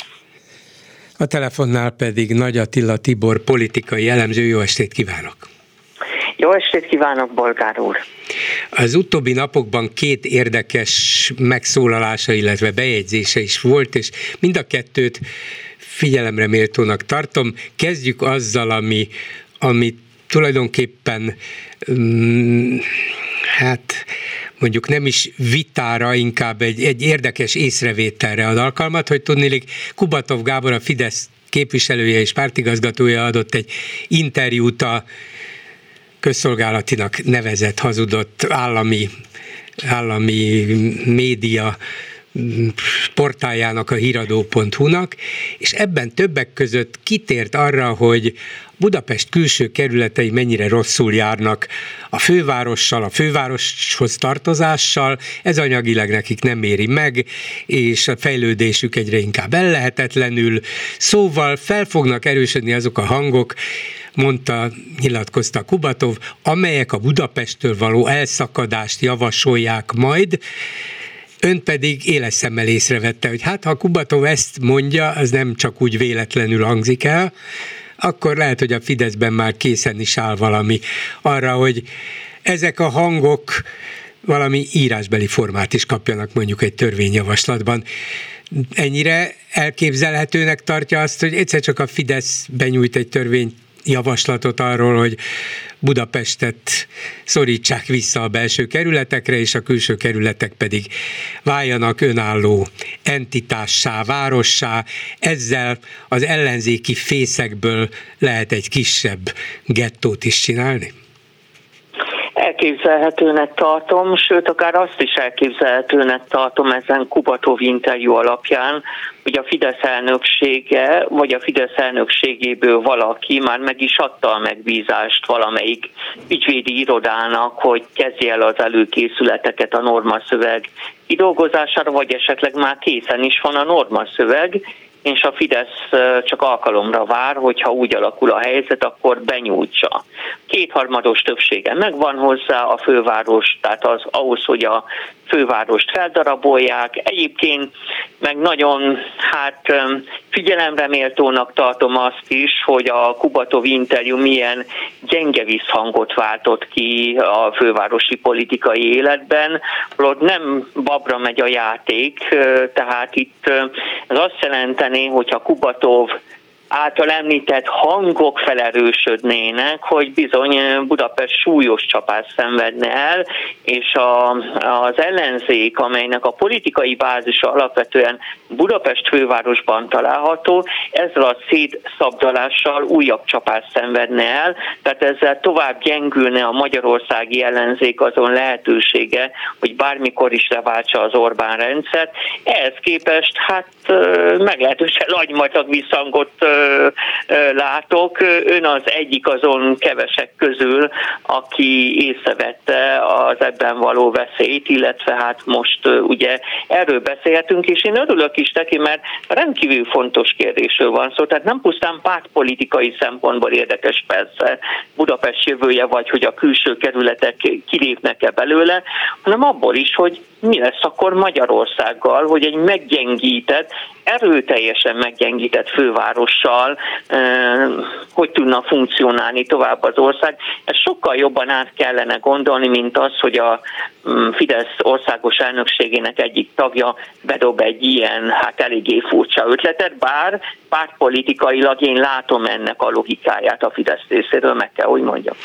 Az biztos, hogy az elmúlt években a Fidesz más módon szavakban is, meg néha megpróbálta intézkedésekkel is gyengíteni Budapestet, ugye, hogy elköltöztetnek bizonyos minisztériumokat, mondták, és akarták, el is kezdték csinálni Budapestről, vidéki városokba, mert az mennyire fontos, hogy akkor ott erősödik a szellemi, szervezeti háttér, akkor megpróbálták fölépíteni, és ezt most is teszik, Debrecent valamiféle alternatív fővárosnak. Hát elég elég nagy képzelőerő kell hozzá, de pénz, paripa, fegyver az, az adódik, és, és erről még szerintem nem is mondtak le. Most felcsútról nem beszélek, mert az talán a vicc kategóriája, de végül is Canberrából is lehetett főváros csinálni. Ausztriában pedig, Ausztráliában pedig sokkal nagyobb városok is léteznek ott, úgyhogy még ez is elképzelhető, de az, hogy Kubatov Gábor egy ilyen nyilatkozatban azt mondja, hogy felerősödhetnek olyan hangok, ez nem hangozhat el, önnek ebben száz igaza van, nem hangozhat el úgy csak véletlenül egy politikus szájából, hogy ő hirtelen a hasára üt, és úgy gondolja, hogy hát ez még az is lehet, hogy nem. Akkor ez, ez már biztos, hogy készen van a fejekben, vagy utasításokban, vagy akár papíron is és, és, és hogy aztán erre mi, az, el, mi lehet az ellenzéki válasz, elő, nagy ribilliót csinálni, tiltakozni, fölvetni, hogy na hát akkor beszéljünk erről nyíltan, vagy mi, mi lenne erre a megfelelő válasz? Tehát nincs ribillió. E, ez az, mondom, hogy mi lenne, az első, első legyen Tehát... a ribillió, hogy legalább csináljunk ebből valamit, mondhatna hát, az ellenzék? Bocsánat, ha valamiből ebből aztán lehetne a ribilliót csinálni, mégiscsak 1,7 millió ember életéről van szó, plusz az agglomeráció, tehát akkor már felmegyünk két és fél három millió emberre. Hogyne? Tehát, Hogyne. Tehát, hogy, hogy akkor hogy lesz megszervezve az életük, mi lesz a tömegközlekedéssel, hogy fog ez tovább működni az ügyintézéssel, mm, hogy hogyan érzik magukat az emberek, hogy jelentősen ledegradálódik külföldön Budapestek az értéke azáltal, hogy 1,7 millióból a kormány többség csinál mondjuk egy 800 ezes vagy 700 ezes lakosságú főváros. Tehát ez nem játék, ez nem vicc kategória, ez komolyan át kéne gondolni. Szerintem inkább Navracsis Tibornak van igaza, aki meg azt mondta korábban, hogy a főváros és az agglomeráció egyre inkább összekapcsolódik. Hát gondoljon arra, ezt már én teszem hozzá, hogy Budaörsre hosszú évek óta kijárnak a BKV buszai, vagy akár gyára is, tehát vagy például gondoljon Dunakeszire, amely gyakorlatilag egybe van épülve Budapesttel, és Dunakeszi már lassan 50 ezeres városá. Tehát lassan inkább tehát, azon kellene gondolkodni, hogy ezt a budapesti nagyvárosi körzetet lehetne, vagy érdemese egyáltalán közigazgatásilag egyesíteni, mik lennének az előnyei, mik a hátrányai, nem biztos, hogy változtatni kell, de inkább ebben az irányban kellene gondolkodni, mint leválasztani bizonyos területeket. Én ezt meg is írtam, uh-huh. hogy szerintem is inkább lehet, hogy észszerűbb lenne mondjuk Budaörsöt, vagy akár Dunakeszit Budapesthez csatolni, én ezt is csak úgy tudom elképzelni, hogyha erről népszavazás dönt. Hát igen. A, a, azt én nagyon fontosnak tartom, és az igazi demokrácia szempontjából fontosnak, amelyben én mélyen hiszek, hogy a fontosabb döntések esetében meg kell kérdezni a lakosság és az emberek véleményét, nem szabad hogy egy pártelét vagy pusztán az országgyűlés döntsön mondjuk Budapest főváros feldarabolásáról, a külső kerületek leválasztásáról. Tehát ez egy olyan nagy súlyú döntés lenne, hogy erről meg kéne kérdezni a lakosságot, csak mondom, nagyon furcsának tartom, hogy az ellenzék figyelmét ennyire elkerülte ez a Kubatov interjú. Arról a Kubatov Gáborról beszélünk egyébként, aki hosszú éveken át a Fidesz pártigazgatója. Na most azt tudni kell, hogy minden egyes párton belül a pártigazgató felelős a párt belső működéséért, az alkalmazottakért, a pártszervezetek megfelelő, tehát a helyi szervezetek megfelelő ellátásáért. Tehát meglehetősen befolyásos emberről van szó, még akkor is, hogyha Kubatov Gábor mm, viszonylag ritkán szerepel a nyilvánosság előtt, ha csak nem De ő az az ember a Fideszben, aki mindenről tud. Or, arról is tud, amit... Sok mindenről. Igen, igen, vagy majdnem mindenről. Sok mindenről, tehát azért, és azért is írtam a bejegyzésemben, hogy kizárnak tartom, hogy Kubatov Gábor, aki hosszú évek óta jelen van a magyar politikában, véletlenül mondta azt, amit mondott, és hát nem megfelelően fogalmazott. Hát nyilvánvaló azért Magyarországon az a szokás ilyen interjúknál, hogy az interjú előzetes szövegét el szokták küldeni a politikusnak, vagy a sajtótitkárának, tehát még egyszer meg tudják nézni a megjelenés előtt, és nem húzta ki Kubatov Gábor azt a szöveget, amely arra vonatkozott, hogy adott esetben a külső kerületek kívánnának Budapesttől. Budapestről, tehát én ezt egy nagyon komoly figyelmeztetésnek tartom, és még egyet, ha szabad ezzel kapcsolatban elmondani, itt egy kicsit eszembe jutott a hortikorszak, már annyiban, hogy ugye a horti korszak is egy többpártrendszerű, bár erőteljes autoriter elemekkel átítatott rendszer volt, és ott is például a baloldali liberális ellenzék Budapest törvényhatóságában erősebb volt az országos átlagnál, és például a Holti rendszer azt, ki, azt találta ki, hogy akkor megnövelte például a kormányzat által kinevezendő fővárosi közgyűlési tagok létszámát, és aztán később főváros vezetőjét is kinevezéshez kötötte, tehát igyekezett a Horti korszak is gyengíteni a főváros bázisát annak érdekében, hogy az akkori baloldali liberális ellenzék minél kisebb fenyegetés jelentsen a a kormány részére. Most nem akarok egyenlőségjelet tenni a hortikorszaknak az Orbán Nem, de Orbán még biztos tisztában vannak ezekkel a történelmi előzményekkel. Azt azért látom, és én ezt szoktam is hangoztatni, hogy Orbán Viktor tanult sok ellenzéki politikussal szemben. Orbán Viktor nagyon is tanult a dualizmus korának és a volti korszaknak a hatalomtechnikai manővereiből, és természetesen külföldi tapasztalatokat is figyelembe vesz. Például a mexikói intézményes forradalmi párt 70 éves uralmát több pártrendszer körülmények között. Tehát Orbán Viktort érdeklik a múltnak a tanulságai, és hogyha a volti korszak számára esetleg hasznosítható tanulságait kell felhasználni, lásd a főváros esetében, akkor adott esetben elgondolkodik azon, hogy hogyan lehetne a fővárosban elős baloldali liberális ellenzék mozgásterét így vagy úgy gyengíteni, nem csak a költségvetési források csökkentésével, hanem akár azzal is, hogy ha mondjuk a Fidesz esélye végleg elvész arra, hogy visszanyerje Budapestet mondjuk a 2024-es önkormányzati választáson, akkor esetleg meg lehet próbálkozni, meg lehet szavazni a külső kerületeknek Budapestől való leválasztását, illetve elszakítását. Igen. Na ebben az ügyben száz százalékig egyetértünk. Volt egy másik érdekes kijelentése, ott hát legalábbis vannak kérdéseim. Azt mondta, mm. hogy kitört a második hidegháború, stimmel, akár a harmadik világháború kapujában is vagyunk, mondta ön, remélem nem, de ön is nyilván ugyanígy reméli, és e, ilyen körülmények között ön szerint az ellenzék külpolitikája csak annyi, hogy éljen Brüsszel.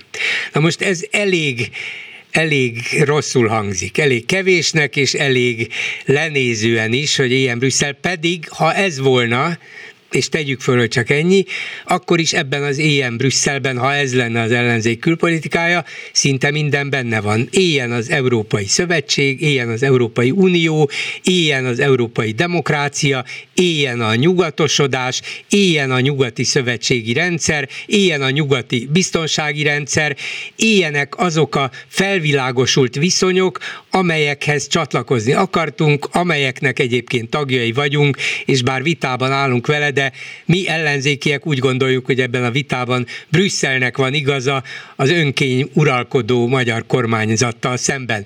Mi a baj azzal, hogyha ez a külpolitika lényeges, vagy akár teljes része az ellenzék részéről? Hát az, hogy sikertelen volt.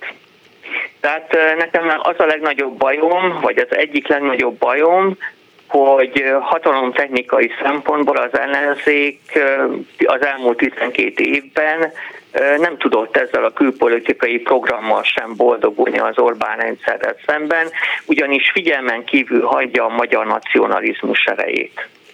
Tehát a magyar nacionalizmus, vagy a patriotizmus, most nevezzük, ahogy akarjuk, az jelentősen segíti Orbánékat. És hogyha valakinek a külpolitikája nyilván némi túlzással, de csak abból áll, hogy éljen Brüsszel, ahogy ön aztán e, elmondta a különböző részleteket, azzal van egy olyan probléma hatalomtechnikai szempontból, aztán mondok majd tartalmi problémát is, e, mert e, ezáltal az ellenzék könnyen az Európai Unió segédcsapatává vált. Hát mondjuk ezt Orbán ki is, ki is használja. Igen.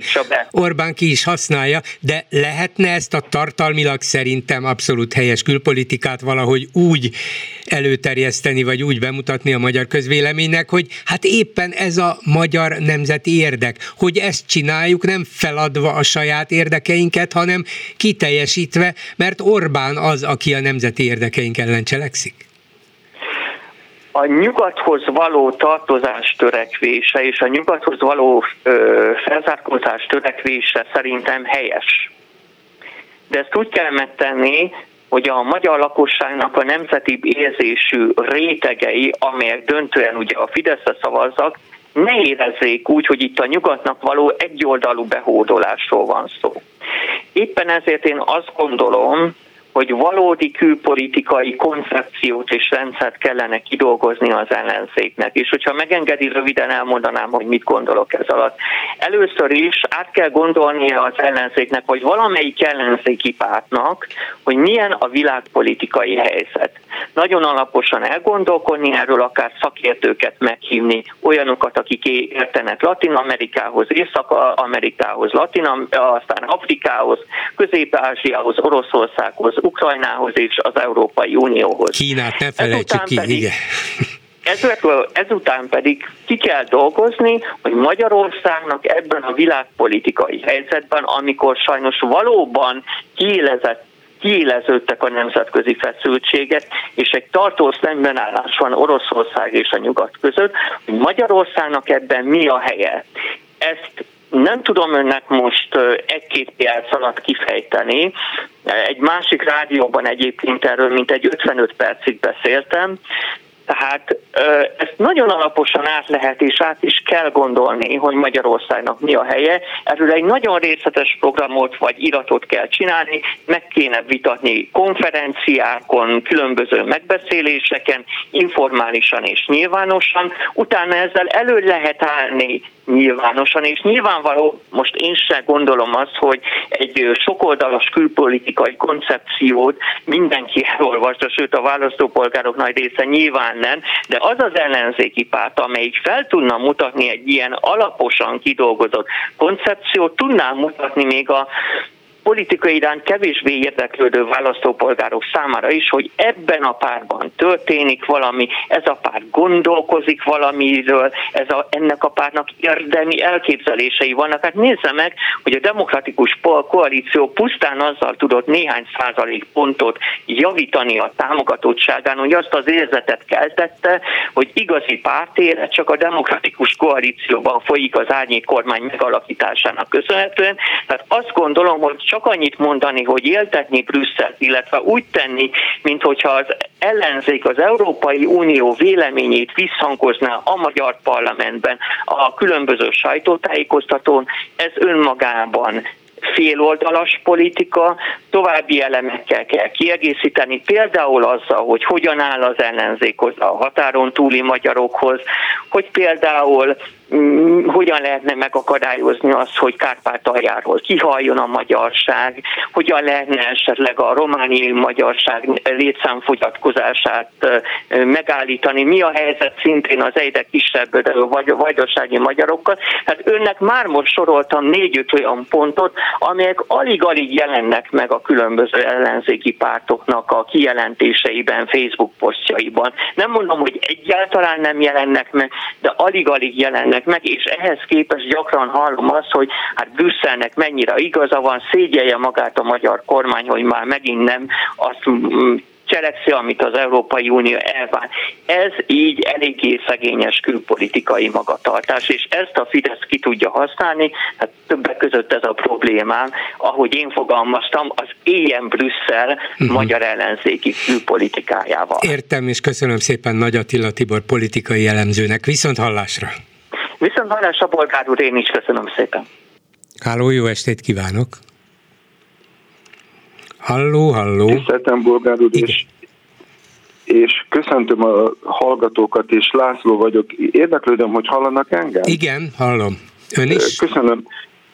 Igen, azért telefonálok, hát mert tehát elsősorban arról szerettem volna beszélni, hogy egy civil szervezet egyik képviselőjeként néhány évvel ezelőtt a Honvédelmi Minisztériumban egy magasrangú tábornoki rendfokozatú, egyébként nagyon korrekt és, és értelmes úrral kommunikáltunk, és akkor fölmerült egy bizonyos kérdés, és akkor titkárnőjének, hogy Jucika Mo- vagy Most kimaradt Mariska. valami, valakinek a titkár, nem tudom kinek a titkárnőjéről van szó, mert azt nem hallottuk. Tehát ha már ez a kérdés fölvetődött, engedje meg, hogy elmondjam, hogy néhány nappal ezelőtt beszéltem a klubrádióval, és akkor is elkezdett szakadozni. Előtte meg utána semmi problémám nem volt a vonallal, és most is. Tehát lehet, hogy paranoiás vagyok, de, de ez a nagy távközlési átalakulás, nem tudom, hogy mit eredményez, most tetszik tudni hallani? Most igen, hallom. Az, hogy egy-egy szó néha kimarad, az előfordul a legjobb családban is. Úgyhogy nettől még hát ne izguljon.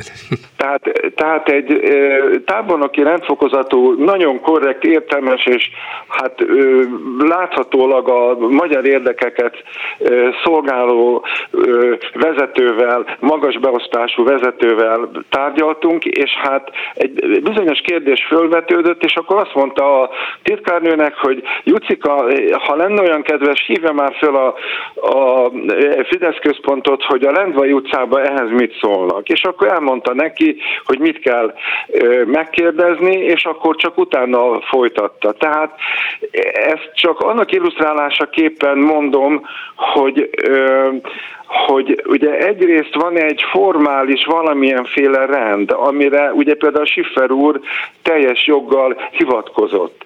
És akkor ehhez képest van egy olyan informális működés, amit nagyon nehéz a formális rend keretei között interpretálni, akár milyen szervezet, például a brüsszeli szervezetek felé is. Itt a, a tényleges működési tapasztalatok lennének a döntőek, és úgy tűnik, hogy hála Istennek azok, akik a magyar forrásokat kezelik, azok nem annyira a formális jogi kérdések, tehát nem csak kizárólag a formális jogi kérdések kezelésével foglalkoznak, hanem föltehetően tájékozottak az informális működést tekintve is. Most visszatérve a HM-re, hát ha már néhány évvel ezelőtt ilyen hát tapasztalatokat lehetett szerezni, akkor valószínűleg nagyon hát adódik az a következtetés, hogy előzzük azt meg a telefonszámlába, hogy hívjuk fel a Lendvai utcát. Sokkal jobb, hogyha direktben olyan emberek vannak, akiknek nem kell telefonálni sehova, akik pontosan tudják, hogy mit, milyen kérdésekben milyen döntéseket kell hozni, és akkor ez sokkal inkább egyszerűsíti nem csak a vezetési lánc vadászott, hanem még a telefonszámlákra is jó hatással van. Hát igen, de, de hát azért mégis a hadsereg az hadsereg.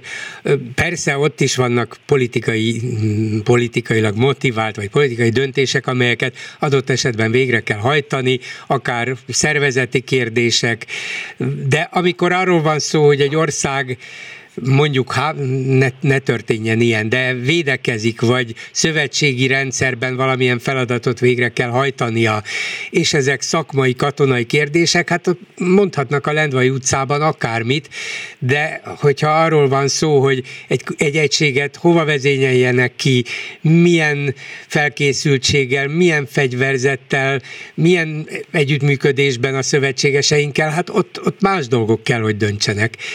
Én... Igen, elnézést kérek ebbe, teljesen igaza van, csak én azt szerettem volna be, bemutatni, hogy a mostani nyugdíjazási hullám mögött valószínűleg lehet egy Igen, olyan motiváció, biztos. Biztos. Hogy, hogy, hogy ö, olyan emberek vezessék ezt a szervezetet, amelyek direktbe tudják azt, Igen. hogy nekik mit kell tenni, Igen. és Egyébként a veszély az, hogy a szűken vett katonai szempontokat esetleg fölülírhatják más egyéb szempontok, amelyek az országnak se jó, és hát ezzel, ennek kapcsán szintén ebben a szervezetben szereztem egy olyan tapasztalatot, volt egy olyan elnökségi tagunk, amelyik egy nemzetközi multilaterális ilyen hát katonai szervezetben dolgozott, és ő volt kedves említeni, hogy hát sajnos nem hívták meg számos olyan olyan ennek a szervezetnek a működését esetleg érzékenyen érintő tanácskozásra, és nem kapott meg dokumentumokat, és ez még a külügyminisztériumban kirobbant ö, orosz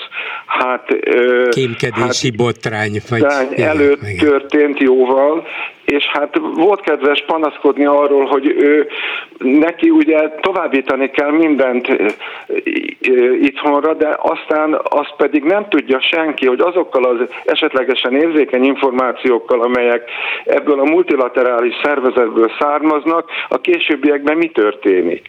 Tehát én reflektálva arra is, amit volt kedves Bolgár úr említeni ezzel a szakmai kérdéskörrel kapcsolatosan, én tartok attól, hogy hát valamilyen rejtélyes ok miatt nem biztos, hogy a szövetségi rendszer, amelyhez tartozunk, hát azzal adekvát, annak a működésével adekvát döntéseket hoznak netán. Hát ha így teszik, akkor ezt a magyar érdekekkel ellentétben teszik, de akár így, akár úgy, és nekem is persze egy csomó olyan gyanúm van, mint önnek, akkor se értem, mert mert hogy 45-50 éves katonákat, vezető katonatiszteket elküldeni nyugdíjba, azok már biztos, hogy más kiképzéssel, más előélettel, most nem csak a politikaira, hanem a szakmaira is gondolok, másféle tudással érkeztek a hadseregbe és mentek egyre följebb, és Orbán Viktornak az az egykor elhíresült mondása, hogy hogy utálja a pocakos tábornokokat vagy katonákat, az a halálom mondta, hát már olyanokat sem nagyon találunk, mert annyira megváltozott a hadsereg vezetése is, szóval egy egész új nemzedék került be az irányításba. Hogy ezeket miért kell 45 év fölött elküldeni, lehet, hogy azért, mert közvetlenül a Lendvai utcából sorozzák be őket, fogalmam sincs. Én nem akarok messze menő konzekvenciákat levonni, de hát ha egy ilyen ebben a kérdéskörben egy a hierarchia tól függetlenül, és hát eléggé alacsony szinten ilyen benyomást szereztem, akkor, akkor elképzelhető, hogy ehhez képest magasabb szinten ugyan mi történik, és hogyha ilyen információk eljutnak tényleg egy, egy, egy abszolút outsider eh, számára, akkor, akkor én úgy vélem, hogy elég komoly lehet a probléma. És itt hangsúlyoznám azt a tapasztalatot, ami a formális hát, vezetési szabály, szabályok, és ez nem csak a honvédségre vonatkozik egyébként, és az informális befolyást illeti. Hát például itt vannak ugye ezek, itt, itt van most ez az aktuális egyetemi kérdéskör, hát ott, ott lényegesen nagyobb az informális befolyásnak a szerepe megítélésem szerint, mint a formálisé, és hát én 11-2-3 évet eltöltöttem a fő a földsőoktatásban, és ahogy hallom, egyre inkább kontraszelekción alapuló hát kinevezések történnek.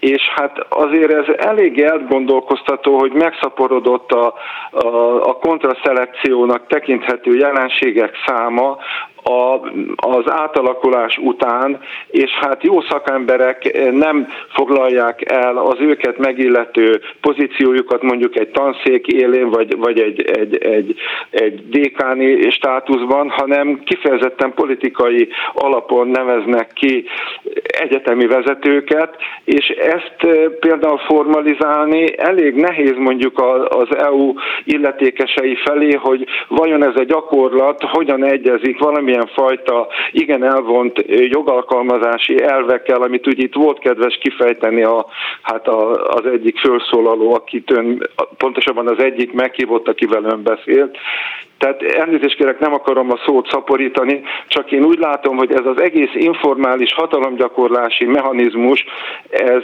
abszolút, tehát nagyon nehezen megfogható és nagyon nehezen kezelhető jogi keretek között, és őszintén megmondom, hogy nem tudom, hogy ez hova fog vezetni, de hogy jóra nem, az biztos. Köszönöm szépen, hogy hívott. Minden jót, viszont hallásra. Én is tiszteltel megköszönöm, és a legjobbakat kívánom. Mit írnak a Facebook kommentelőink, Lőrinc Csaba? Szia Gyuri, köszöntöm a hallgatókat. Némileg az utolsó telefonálóhoz csatlakozva egy komment érkezett, hogy mi folyik a honvédéknél. Szerintem retorzió, mely a tisztogatás sokan lettek másként gondolók az idézőjelben parkettások között. Eljut a jelzés a többiek felé, hogy bizony veszélyes a különutas gondolkodás. De nem értem, hát mi, mi volt a honvédségnél, mi van a hadseregben? Semmi olyanról nem tudtunk, hogy a hadsereg ne szeretnék Orbán Vig, vagy nem, nem is, hát nem is ez a kérdés. Mindenki elvileg azt tesz, amit akar, hogy úgy gondolkodik, hogy akar, hogy bármi volt a hadseregben, ami a kormánynak a, a, nem, nem tetszett, hát ráadásul elkezdték a fegyverkezést, most már néhány év óta csinálják is.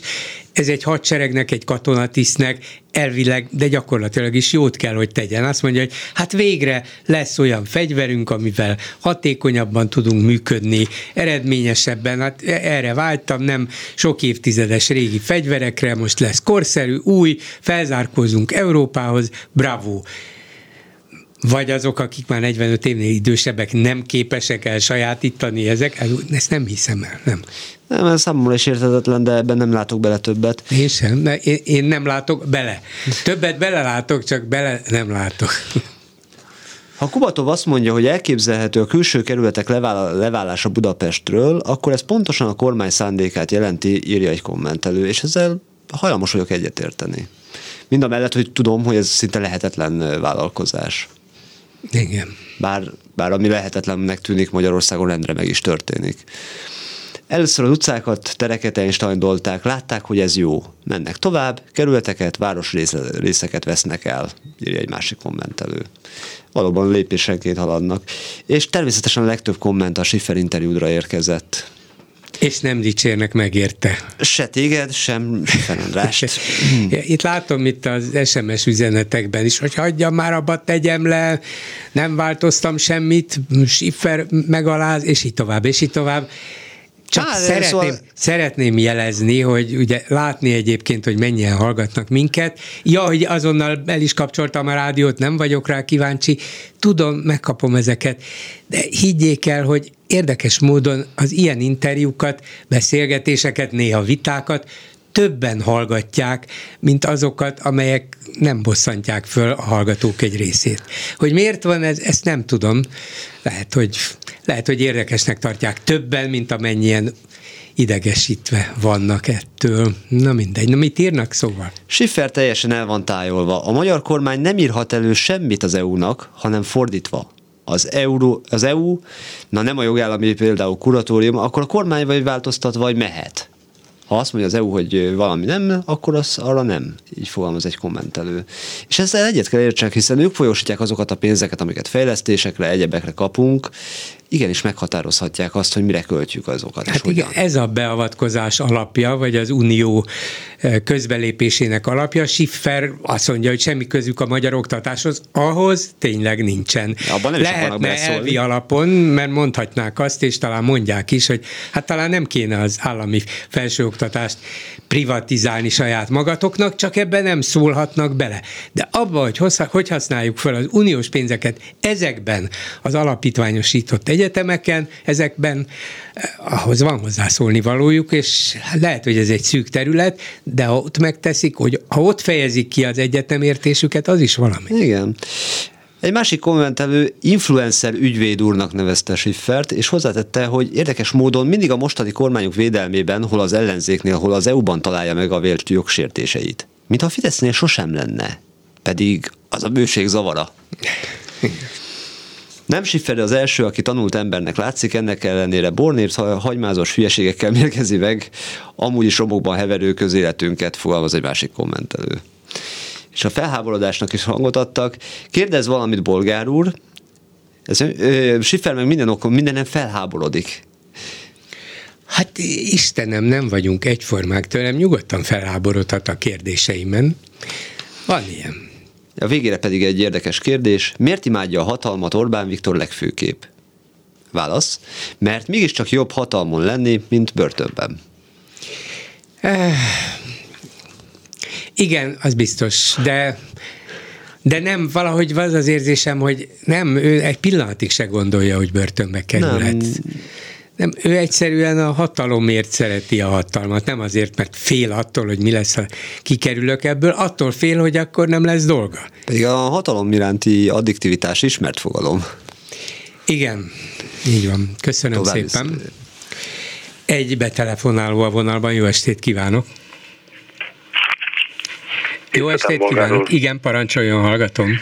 László Budapestről. Mécsi milyen szólnék hozzá, nyugodjon békében.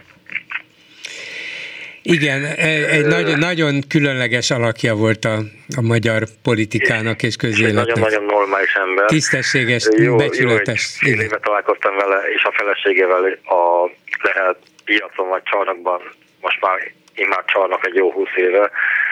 Megláttam, felismertem, meghajoltam előtte, és mondtam, tiszteltem Imre bácsi.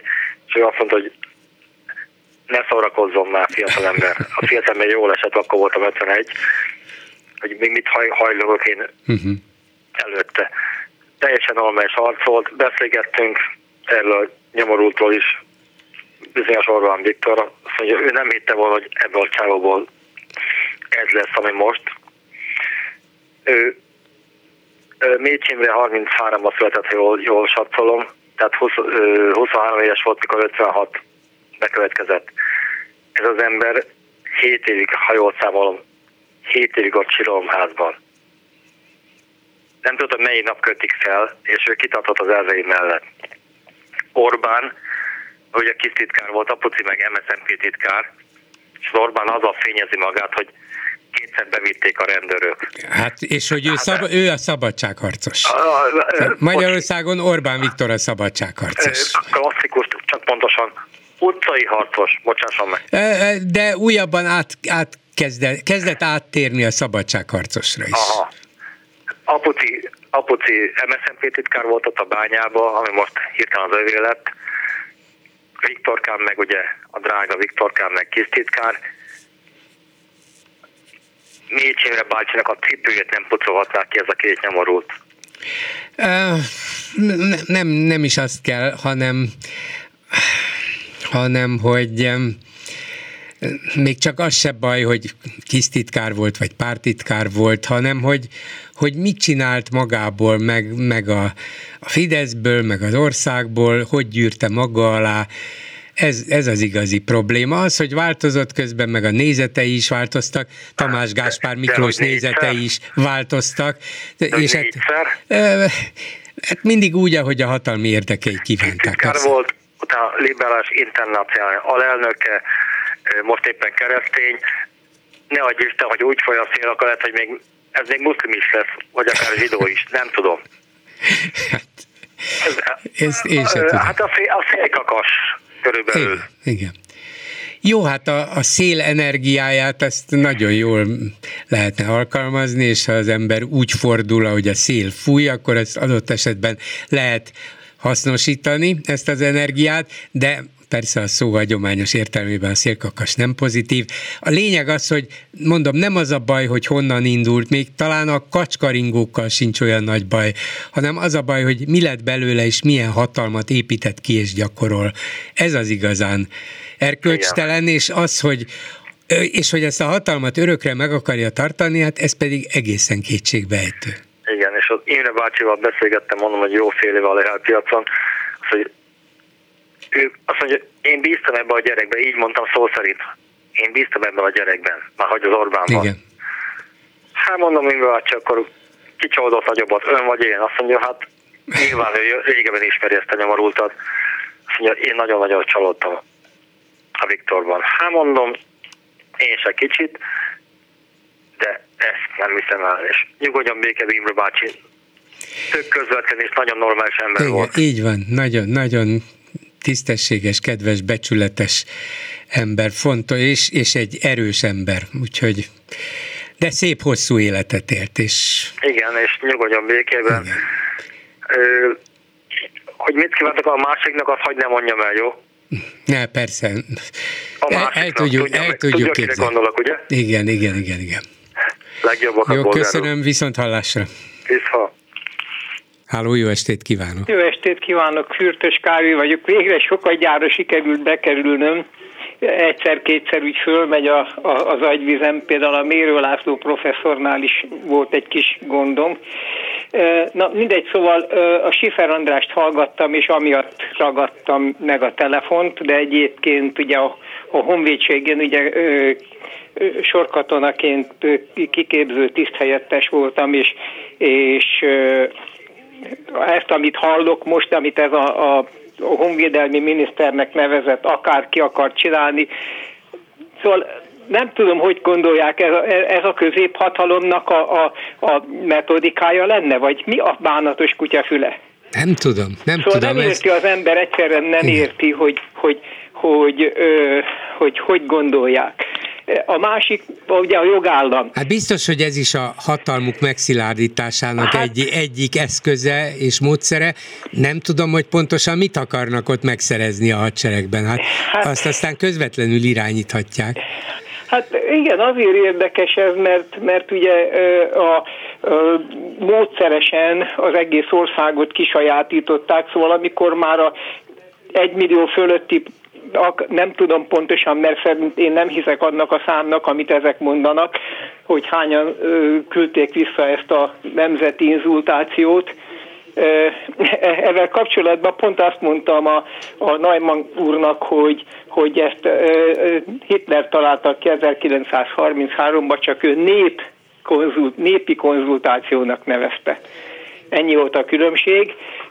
De tényleg szóval Szóval ott a, ott a nagyon nagy gond, hogy 97%-át mondja, hogy szavazott, az unió szankció ellen van. Igen. Ki az a, akkor most mi, az a 8 millió egy nehány ember, akkor mi mik vagyunk, pirézek, vagy mik?